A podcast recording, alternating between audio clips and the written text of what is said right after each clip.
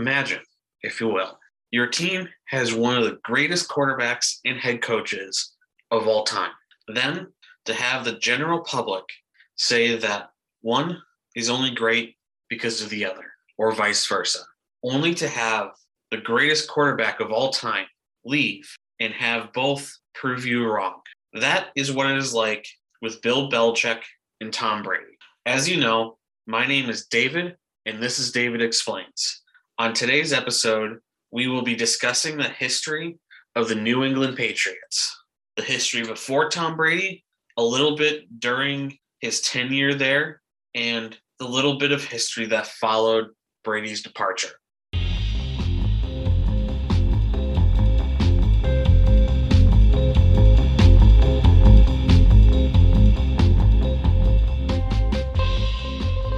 This show focuses on the historical aspect of the sporting world. The goal is to give some understanding to the franchises, leagues, and main events that we all love. This is David Explains, and please join me on this journey into the past.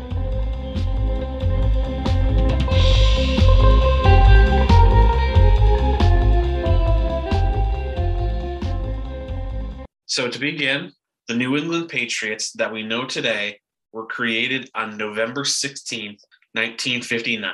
They were originally known as the Boston Patriots. They were created by a group of businessmen being led by William H. Billy Sullivan Jr. When they joined the American Football League or the AFL, they joined as the eighth and final team for the inaugural season. This success was led by quarterback Vito Babe Parilli linebacker Nick Buonoconti, and wide receiver Gino Cappelletti.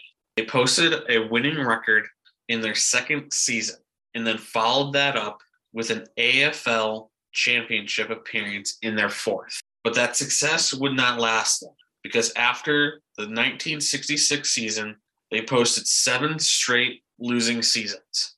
Then, when the AFL and NFL merged in 1970, the Boston Patriots moved to their current home of Foxborough, Massachusetts. And that is when they changed the name from Boston to New England. Fun fact prior to the move to Foxborough, the Patriots could not find a place to call home. They actually had moved like 10 times prior to Foxborough. Now, before I get into more general history, I'm going to be talking about the first owner of the team, or in this case, group. However, I'm, I will be focusing on William H. Billy Sullivan Jr. Born William Halsey Sullivan Jr. on September 13th, 1915, in Lowell, Massachusetts. He graduated from Lowell High School in 1933 and then Boston College in 1937. He was the son of a Boston Globe news correspondent. This is important because Sullivan himself would go into sports writing after college. Then he would become the publicity director for not only Boston College, but the University of Notre Dame and the Boston Braves. When World War II broke out, Sullivan would join the United States Navy and after the war would help out with the Jimmy Fund, a charity for people suffering with cancer. Billy Sullivan's first attempt at creating a team in the city of Boston was also in 1959.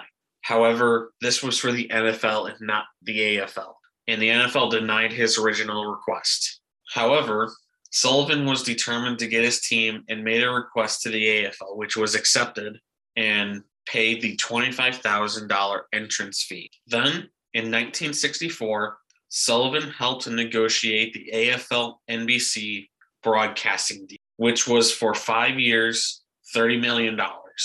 Outside of the broadcasting deal with NBC. In 1966, Sullivan played a massive part in the AFL and NFL merging by requesting and getting an antitrust exemption from the United States Congress, which the merger would happen in 1970, a few years later. The point that I want to make is without Billy Sullivan and the Boston New England Patriots, the NFL would not be the same today or at the very least, it would have taken much longer if not for Sullivan. The New England Patriots have won six Super Bowls and 11 American Football Conference or AFC championships.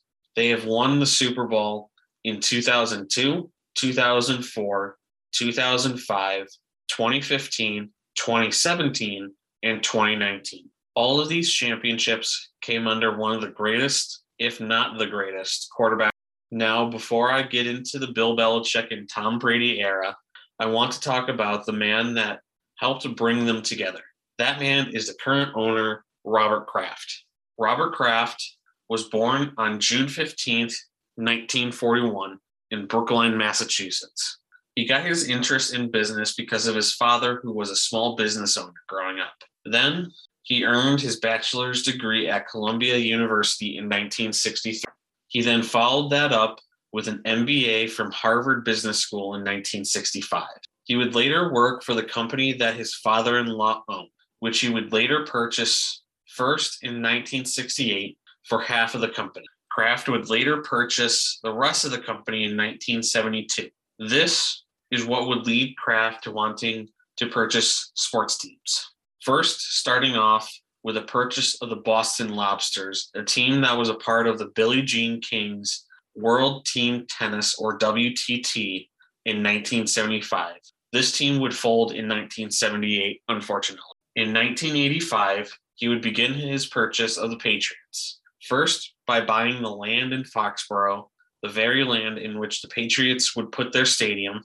In 1988, he and a partner would buy the stadium. Kraft would later go on to buy his partner's interest in the stadium. Later, he would buy the team itself in 1994 from James Bush Orthwein for $172 million. Fun fact up to this date, this had been the most that any team had been sold for. Also, Kraft had stopped Orthwein from moving the New England Patriots to St. Louis because Kraft did not allow Orthwein to buy out his stadium contract in 1992. So this is the history of the current owner, Robert Kraft. Now, on to the two most notable people of the team's playing history. To start, prior to being the head coach of the Patriots, Bill Belichick was the head coach of the Cleveland Browns from 1991 to 1995. From then on, he would be the defensive assistant for the Patriots in 1996 and then the New York Jets in 1997 to 1999. Then, after the 1999 season, Bill Parcells retired, and Bill Belichick was supposed to be the head coach of the Jets. However, Belichick decided to step down and became the current head coach of the Patriots. However, Tom Brady's story to New England and success is a little bit different than some other successful QBs. He attended the University of Michigan to play football in 1995, even though being drafted by the Montreal Expos that same year. While there, he did not start until his junior season, eventually leading the team to the 1999 Orange Bowl, in which they won. He would declare for the 2000 NFL draft. However, due to his lack of exceptional physical ability, he was not drafted until the sixth round by the Patriots. This is because of Drew Bledsoe becoming injured. He would eventually help lead the Patriots to their very first Super Bowl victory that same year, beating the St. Louis Rams. Brady, Belichick, and the Patriots would win five more Super Bowls after that until Tom Brady left in 2019. It is up to legendary head coach and GM Bill Belichick and the Patriots to show that they can be successful without Tom Brady and vice versa. While with the Buccaneers, Tom Brady would win his seventh Super Bowl and second in Tampa Bay's history. Well, on the other hand, Belichick and the Patriots started off slow and went 7 and 9 in 2020 and then went 10 and 7 in 2021 with a playoff berth. This comes to show that against popular belief, Tom Brady did not need Belichick and vice versa. It is incredible and a privilege that we got to see these guys work together on the football field. It is something that we will most likely never see again, at the very least in our own lifetime. So I want to say thank you for tuning in to another episode of David Explains.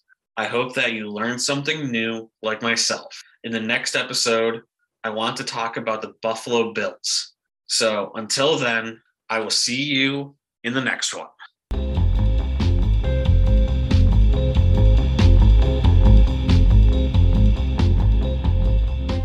Thank you for tuning in to another episode of David Explains.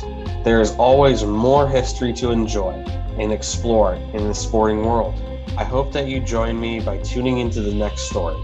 For any updates on the show, please follow Deep Dive Sports on Facebook, Instagram, and Twitter.